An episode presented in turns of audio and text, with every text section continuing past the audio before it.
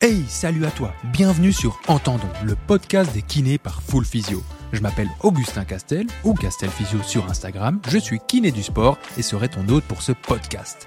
Que tu sois dans les embouteillages, en train de courir, installé confortablement chez toi ou même au cabinet entre deux consultations, on va passer les prochaines dizaines de minutes ensemble à parler de kiné, de santé peut-être même d'autres choses qui sait. Alors s'il te plaît, mets-toi à l'aise et surtout, bonne écoute.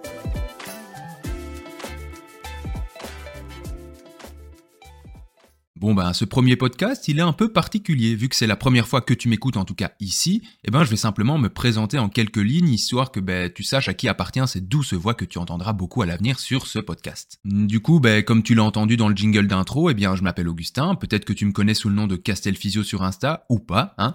Mais du coup voilà, je suis donc kiné du sport et thérapeute manuel et surtout ben, je suis passionné ben, par tout ce qui touche de près ou de loin à la santé.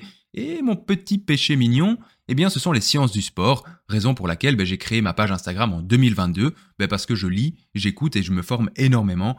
Et j'avais vraiment cette envie, cette passion de partager ce qui, moi, me, semblait intéressant, on va dire.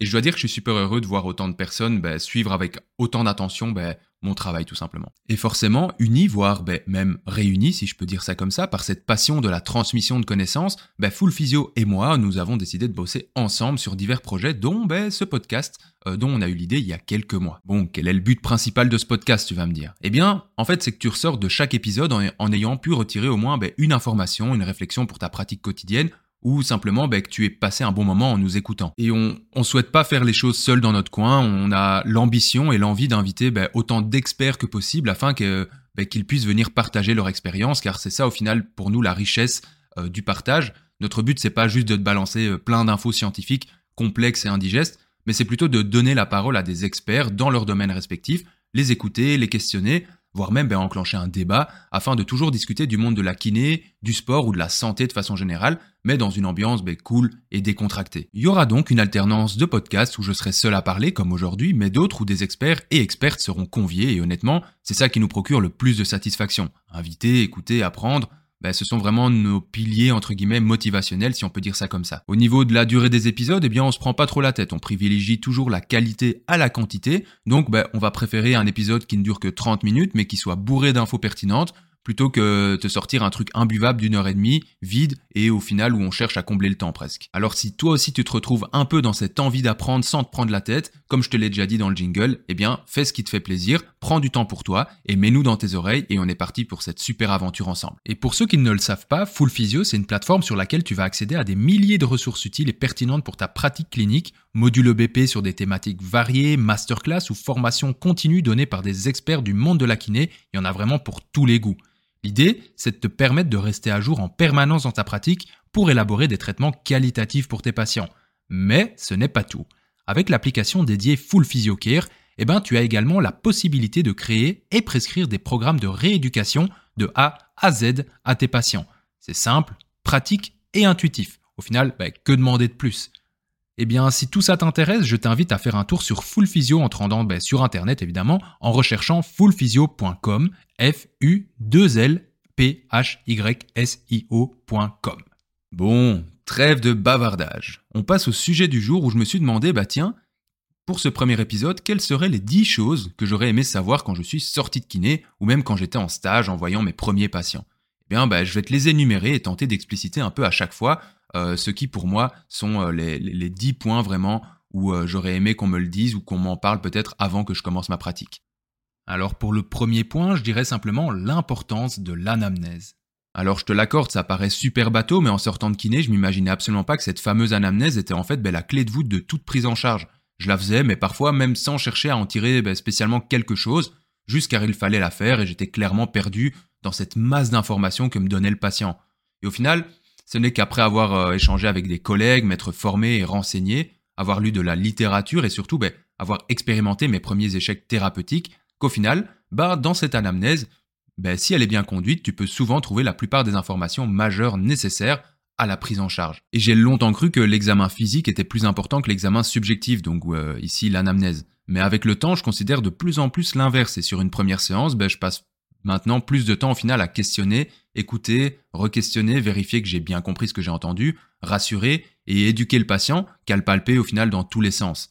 Évidemment, bon, l'examen physique, ça reste super pertinent, hein, je ne dis pas le contraire, mais je pense sincèrement qu'à choisir, si on manque de temps, une bonne anamnèse vaut mieux qu'un examen physique reposant souvent sur des tests et palpations manquant de fiabilité et donc ben, hautement subjectif et influencé par nos biais personnels. Alors le deuxième point, ben, il me tient à cœur, c'est, je dirais, voir souvent le patient ne signifie pas une guérison plus rapide.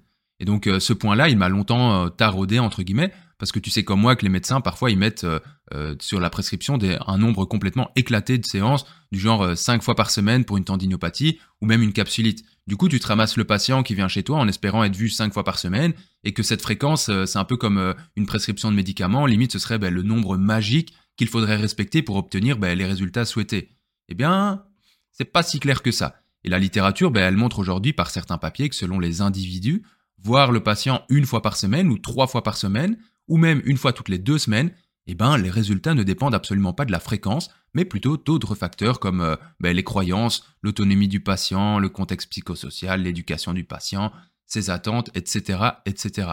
Donc personnellement, je vois mes patients généralement une fois par semaine maximum, voire une fois toutes les deux semaines. Et les post-opératoires, bon par contre, c'est généralement deux à trois fois semaine en aigu, et par la suite, ben, on retombe naturellement dans une à deux fois maximum par semaine. En fait, je crois que ça dépend avant tout de la relation thérapeutique avec le patient et de sa pathologie, mais dans la plupart des cas, dans les pathologies musculo-squelettiques classiques comme les tendinopathies, les lésions musculaires, etc., etc., ben, en fait, faut surtout éduquer le patient sur la gestion de la charge, le rassurer et essayer de l'autonomiser sur sa situation en lui donnant les clés pour aller mieux et s'autogérer à terme, plutôt que de toujours le protéger en le voyant trois fois par semaine ce qui lui fait au final miroiter que l'on est sa solution unique. Et je pense sincèrement qu'il faut en fait finalement faire prendre conscience au patient qu'il a les clés en lui pour aller mieux et que nous on lui montre simplement où se trouvent les coffres, si je peux dire ça comme ça. Bon, c'est une métaphore, euh, à deux balles, mais t'as compris le principe. Selon moi, du coup, ben, c'est pas sain de convaincre le patient qu'il faut se voir fréquemment, surtout si c'est pas nécessaire.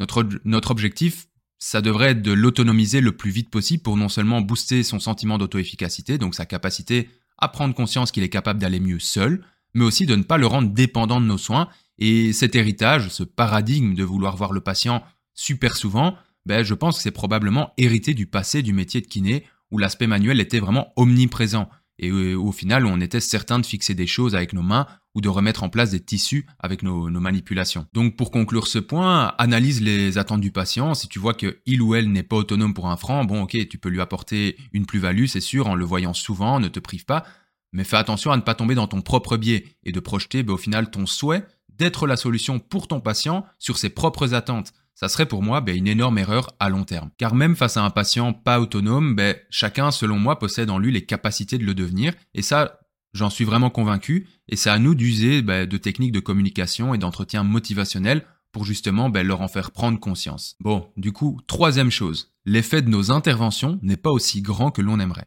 Bon, alors ce troisième point, il me tient aussi à cœur. En fait, ils me tiennent tous à cœur, hein, mais bon. Euh, parce que perso, en sortant d'école de kiné, j'étais un peu perdu et angoissé à cette idée de prendre en charge les patients, et cette anxiété venait du fait que j'étais convaincu que mes actions allaient avoir potentiellement un effet crucial sur la santé et la vie du patient. Alors même si ça peut paraître frustrant ce que je vais te dire, eh bien, faut bien se rendre compte que les études actuelles sont plutôt d'accord sur le fait que l'effet de nos interventions est davantage responsable de genre 10, 15, 20% du changement obtenu par le patient, donc on parle ici de la diminution de la douleur, de l'amélioration de la fonction, etc. Et que le reste, bah, ça dépend de facteurs qui échappent pour la plupart à notre contrôle, ou en tout cas sur lesquels on n'a pas autant de contrôle que ce qu'on aimerait, comme les facteurs contextuels et psychosociaux. En fait, faut pas le prendre comme une dénigration euh, euh, de, de, notre pratique, mais plutôt se rassurer en se disant, ok, notre effet n'est pas si grand et donc on peut se permettre énormément de choses pour arriver à un même résultat. Donc quand tu mobilises les étages vertébraux de ton patient, que tu le manipules ou que tu lui fais faire des exercices, bah, n'oublie jamais que la majeure partie de ces résultats sera due à plein d'autres facteurs et notamment bah, à l'évolution naturelle de la pathologie car au final, dans la plupart des cas, ton patient dans 6 mois, il ira mieux presque quoi que tu fasses. Alors je te vois venir, ne me fais pas dire ce que je t'ai pas dit. J'ai pas dit qu'il fallait faire n'importe quoi avec tes patients parce que je reste convaincu qu'une prise en charge orientée sur le patient avec des moyens pertinents pour lui aura le potentiel d'accélérer quand même la diminution de ses symptômes. Mais ne te stresse pas trop avec ce que tu mets en place pour lui. Tant que tu mets en place un plan de traitement qui correspond aux attentes du patient, de même qu'à ton raisonnement clinique, il n'y a vraiment aucune raison que ça se passe pas bien. Alors quatrième point qui est plutôt, on va dire, court comparé aux autres, mais je dirais le corps est plus résilient que l'on ne pense. Donc le corps de ton patient est plus résistant et adaptatif, modulable que tu ne le penses. Alors oui, maintenant on entend de plus en plus sur les réseaux et partout que le corps est bien plus résilient que l'on ne pense, mais je sais qu'en école de kiné, c'est pas toujours le discours que l'on nous tient. Donc si je peux te donner un conseil, eh ben crois en les capacités d'adaptation du corps de tes patients Parfois, c'est étonnamment malléable et tu arriveras à amener des patients bien plus loin que ce que eux n'avaient imaginé. C'est donc une image que tu dois cultiver non seulement pour toi, mais pour tes patients. Et ils doivent vraiment prendre conscience que ben, rien n'est figé et qu'avec des exercices, avec de la patience et la bonne intensité, eh ben, il n'y a pas de raison qu'ils n'arrivent pas à leur objectif. Qu'importe l'âge, par exemple, le soulevé de terre ne sera pas forcément dangereux. S'il est amené ben, progressivement, c'est surtout le changement brutal qui vient briser cette résilience et pas l'exercice en question. Cinquième point, il n'est pas utile de réaliser tous les tests orthopédiques de ton livre pour faire un bon bilan. Bon, je suis sûr que tu as aussi fait des fiches euh, bilan récapitulatives avec tous les tests orthopédiques possibles et imaginables, non? Enfin perso, je me souviens que j'avais des feuilles entières, indigestes, prêtes à être utilisées pour bilanter de A à Z mon patient, et au final, ben, ce qui se passait bien souvent, c'est que je faisais que la moitié des tests, ou bien je les faisais tous, mais je perdais toute la séance à uniquement le tort dans tous les sens sans pour autant savoir ben, euh, quoi conclure entre guillemets à la fin de tout ça. Retiens que vaut mieux faire 4 tests bien choisis et pertinents plutôt que 25 aléatoirement juste parce que tu veux rien rater, parce qu'au final tu risques de te perdre et au final ça va avoir l'effet inverse de ce que tu veux. Surtout que l'on sait aujourd'hui, et je pense pas t'apprendre quelque chose vu qu'on le voit beaucoup circuler sur les réseaux, euh, que les tests orthopédiques ont mauvaise presse. Concernant leur valeur diagnostique, c'est pas l'objet du jour, donc je vais pas trop m'éparpiller sur ça, mais ces tests ne sont pas le Saint Graal et l'anamnèse t'apportera souvent bien plus d'informations que les 45 tests euh, présents dans les livres ou sur YouTube. Alors on arrive au sixième point qui est c'est impossible d'être au plus haut niveau de nos compétences directement dès le premier jour. Je pense que pour le coup on a tous cette envie, cette envie d'être directement au top de nos compétences, que notre première séance, notre premier bilan soit directement incroyablement qualitatif. Alors en théorie c'est chouette, c'est cool. Mais dans les faits, on va pas se cacher que c'est rarement le cas. Je me souviens toujours de mes premiers bilans. Je revenais chez moi le soir, je me disais Oh la boulette. Oh la boulette, j'ai oublié de faire ça. Oh, et j'ai oublié de faire ça, mais du coup mes conclusions sont super faussées. Mais comment j'ai pu faire ça ou oublier de tester ça ou ça Bref, je te rassure, ça m'arrive encore aujourd'hui et ça m'arrivera encore demain. Euh, parce qu'on n'est pas des robots, on est humain, on a aussi nos biais, nos oublis et nos influences face aux facteurs contextuels. Il y a cette séance où ton patient te parlera beaucoup et tu zapperas du coup des trucs car tu seras occupé à lui répondre. Il y a cette séance où tu seras perturbé ou stressé pour X ou Y raison, et ça te fera oublier des choses au, bilan. Bref, il y aura toujours cette séance où tu es susceptible de ne pas faire tout ce dont tu aurais aimé, et c'est pas grave, on est tous pareils, t'inquiète. Et donc bah forcément nos compétences, elles s'affinent d'année en année et logiquement tu seras meilleur qu'hier mais moins bon que demain. Donc faut l'accepter et dis-toi que ce que tu fais aujourd'hui, là, tout de suite, ou ce que tu as fait hier, eh bien dans 5 ans tu te diras peut-être mais comment j'ai pu faire ça? Et au final, c'est aussi ça, être un thérapeute EBP, comme on dit, c'est se remettre en question, accepter l'échec pour, à la fin, ben, tenter de devenir meilleur. Et même si ça peut paraître frustrant, euh, ça fait également la beauté de notre métier, enfin, en tout cas, moi, je trouve. Alors, on arrive à l'avant-avant-dernier point, qui est, il n'y a pas de formation qui fera de toi le kiné expert en un week-end. Alors, je sais pas si t'es comme ça aussi, et si pas, c'est pas grave, mais j'ai toujours adoré me former. C'est vraiment un truc qui me procure une grosse satisfaction, genre j'apprends, genre apprendre quelque chose, découvrir des façons de penser et pouvoir ainsi modifier ma pratique, que ce soit pour briser ma routine ou pour aider davantage les patients que je vois au cabinet, c'est vraiment quelque chose qui me galvanise. Il y a beaucoup de formations sur le marché et c'est génial, mais dis-toi bien qu'aucune, je dis bien aucune, formation ne sera en mesure de te donner toutes les cartes en main d'un coup comme ça pour être un ou une kiné hors pair et irréprochable. Les formations sont là pour t'apporter des éléments réflexifs, des ajouts théoriques et pratiques des clés en plus dans ta pratique, mais c'est tout. Le reste, eh bien, c'est à toi de le développer dans ta pratique quotidienne, en expérimentant, en remettant en question ce que l'on t'enseigne et en progressant ainsi en accumulant des savoirs venant de divers horizons. Un beau red flag dans les formations, c'est-à-dire, en gros, si tu vois ça, fuis cette formation car elle est probablement pas à la hauteur de ses prétentions, ce sont les formations ou formateurs qui te garantissent qu'avec leur méthode, leur formation, tu seras le meilleur kiné. Je dis pas meilleur kiné, je dis le ou la meilleure kiné que tu soigneras tes patients plus vite. Pas que tu les soigneras mieux, mais plus vite et mieux. En gros, tu vois les superlatifs et les extrêmes comme ça, ben ça cache souvent un business bien monté et surtout, selon moi, malhonnête. Donc évidemment, forme-toi, mais donne ton argent et ta confiance aux organismes de formation ou formateurs qui restent intègres et ne promettent pas ben, monts et merveilles. C'est pour ça que chez Full Physio, on va jamais te promettre la lune. On te propose simplement des raccourcis, si on peut dire ça comme ça, pour mener au mieux ton apprentissage dans ce monde euh, vaste et cruel de kiné. Et si on peut t'aider en ce sens, eh ben c'est notre plus belle récompense. Mais jamais on te dira que tu as besoin de nous pour être un ou une bonne kiné. Ce serait d'un malhonnête et deux faux. Dis-toi que si tu es ici en train de m'écouter, c'est que tu as soif d'apprendre. Et rien que ça, ça te rend compétent ou compétente, et je te félicite de faire partie de cette team-là. On arrive au huitième point qui est on a de la valeur même en sortant de kiné. Bon, dis-toi qu'on a tous commencé quelque part un jour et que bon, le nombre d'années de pratique n'est selon moi que peu corrélé à la qualité de celle-ci. J'ai vu des kinés exercer, depuis 20 ans qui faisaient n'importe quoi sans se remettre en question, tout comme j'ai croisé des jeunes diplômés qui étaient excellents et pourtant ben, absolument pas sûrs d'eux. Sois sûr d'une chose, tu as de la valeur et pas uniquement depuis que tu as ton diplôme, parce que dès l'instant où tu t'investis dans une prise en charge avec un patient et que tu fais ce qu'il faut sans abuser du patient ni de ton autorité, eh bien tu as de la valeur. Tu vas t'améliorer, hein, c'est certain, mais c'est pas parce que tu sors de kiné que tu es d'office moins bon que ton collègue qui bosse depuis 10 ans. Alors oui, dans certains cas, effectivement, ton collègue est plus expérimenté et plus habile avec les patients que toi, mais ne te dévalorise pas. Surtout si tu as soif d'apprentissage et de formation, bah tu peux que devenir de plus en plus compétent et compétente. D'ailleurs, bah, si je peux te donner un conseil, fais attention aux offres de carrière quand tu sors d'école, parce que moi, je me suis fait pas mal avoir à mes débuts.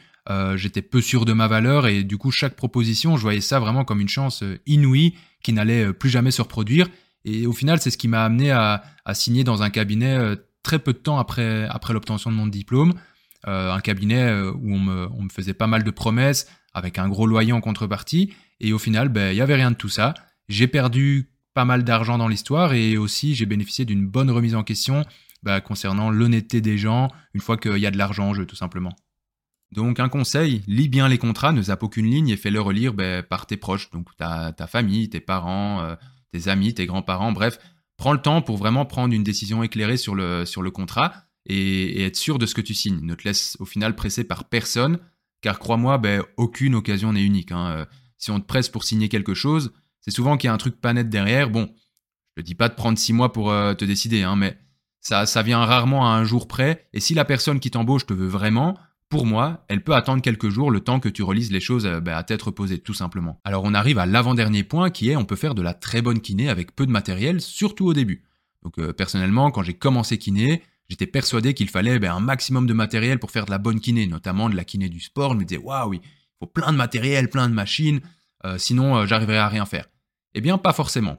Je pense vraiment que tu peux très bien t'en sortir avec peu de matériel au début, des élastiques de toute résistance, la valise de poids Decathlon de 20 kg là, une table et un TRX, et tu sais déjà faire selon moi ben, beaucoup, beaucoup de choses. Alors oui, là je te dis ça, mais c'est vrai qu'aujourd'hui j'ai la chance d'exercer dans un centre où on possède énormément de matériel, et forcément, je vais pas te mentir, ça multiplie les setups possibles et la créativité, et j'ai beaucoup plus de plaisir à travailler dans ces conditions. Mais je pense quand même que si tu possèdes euh, de la créativité, et bien même dans un lieu étriqué, tu sais t'en sortir et surtout, n'oublie jamais que tes mains peuvent servir à autre chose qu'à mobiliser le patient. Tu peux aller en fait bosser des secteurs angulaires très précis en mettant ben, précisément ton patient dans certaines positions. Tu peux contrôler super finement la résistance émise. Et donc en utilisant tes mains de façon intelligente, bah c'est un outil formidable à considérer en plus selon moi, que l'on oublie bien souvent, moi le premier. Mais on aura l'occasion d'en discuter peut-être ultérieurement de cette utilisation pertinente des mains. Et enfin, le dernier point, c'est normal de ne pas avoir des mains divines. Ah, bon, on arrive à ce dernier point, mais pas des moindres, et pour cause, tes profs t'ont sûrement un jour dit euh, Ah, t'inquiète, tu sens rien, mais ça viendra avec les années, tout en palpant ton collègue et en t'affirmant qu'ils sentent la dysfonction T4, euh, T5 en rotation droite euh, au lieu de gauche. J'exagère un peu, hein, mais franchement, moi, c'était presque ça parfois. Donc, sois toujours conscient que la palpation divine n'existe pas et que toute palpation reste subjective et empreinte au biais d'interprétation. C'est pas grave, mais il faut en être conscient. Donc oui, forcément, ton aisance au toucher va s'améliorer avec les années, hein, je te rassure. Mais c'est pas genre après 5 ans que pop, tu vas débloquer une compétence comme ça, euh, comme euh, dans un jeu vidéo, qui te permettra de sentir la transverse de L4 que tu n'as jamais senti jusqu'à présent. Donc, quand tu palpes, fais confiance à tes mains, à ce que tu sembles sentir, et ce sera déjà bien, parce que, crois-moi, hein, souvent, on sent ce que l'on veut bien sentir, même sans s'en rendre compte. Donc, ce qui influence le plus notre palpation, c'est pas tellement notre nombre d'années d'expérience, mais plutôt, selon moi, le contexte clinique, notre, euh, notre raisonnement clinique et les conclusions au final que l'on aurait bien envie de tirer de tout ça. Donc, pas de panique, hein. Chacun possède sa propre finesse de palpation, et tu seras pas un ou une mauvaise kiné si tu ne sens pas la même fameuse dysfonction que ton prof ou ton collègue, et dis-toi bien que celui ou celle qui te juge ou qui te toise, pour utiliser un mot un peu compliqué, car tu ne sens pas ce que, soi-disant, tu es censé sentir, eh bien c'est souvent plutôt cette personne qui est en total abus de confiance en ses capacités et euh, qui n'est donc absolument pas dans le juste pour autant. Et en plus de tout ça, eh bien honnêtement, la palpation n'est en aucun cas un élément crucial de la prise en charge thérapeutique. C'est qu'un élément parmi d'autres qui seront, eux, peut-être bien plus importants, car moins subjectifs et plus à même d'être utilisés comme outils orientant ben, la prise en charge. Bon, on arrive à la fin de ce premier podcast, j'espère sincèrement avoir pu t'apporter quelque chose au travers de ces 10 points qui me semblaient importants, et si j'ai au moins pu t'apporter un truc durant ce moment passé ensemble, eh ben ma mission elle est remplie. Donc, même si j'ai pas ta réponse en direct, sache que c'est un plaisir de te partager tout ça, et de t'accueillir ici aussi. Et bon, c'est pas très original, mais si tu veux me soutenir, si tu veux nous soutenir, s'il te plaît, prends le temps de peut-être nous mettre 5 étoiles sur Spotify ou sur euh, la plateforme de podcast sur laquelle tu nous écoutes et partage aussi ce podcast autour de toi, euh, histoire qu'on puisse bâtir ici aussi une communauté de passionnés et passionnés par le monde de la kiné. Ça rime en plus, mais pas que. Je te souhaite une très belle journée, une très belle nuit, très belle semaine selon le timing où tu m'écoutes et surtout, surtout, je te dis à très très vite. Ciao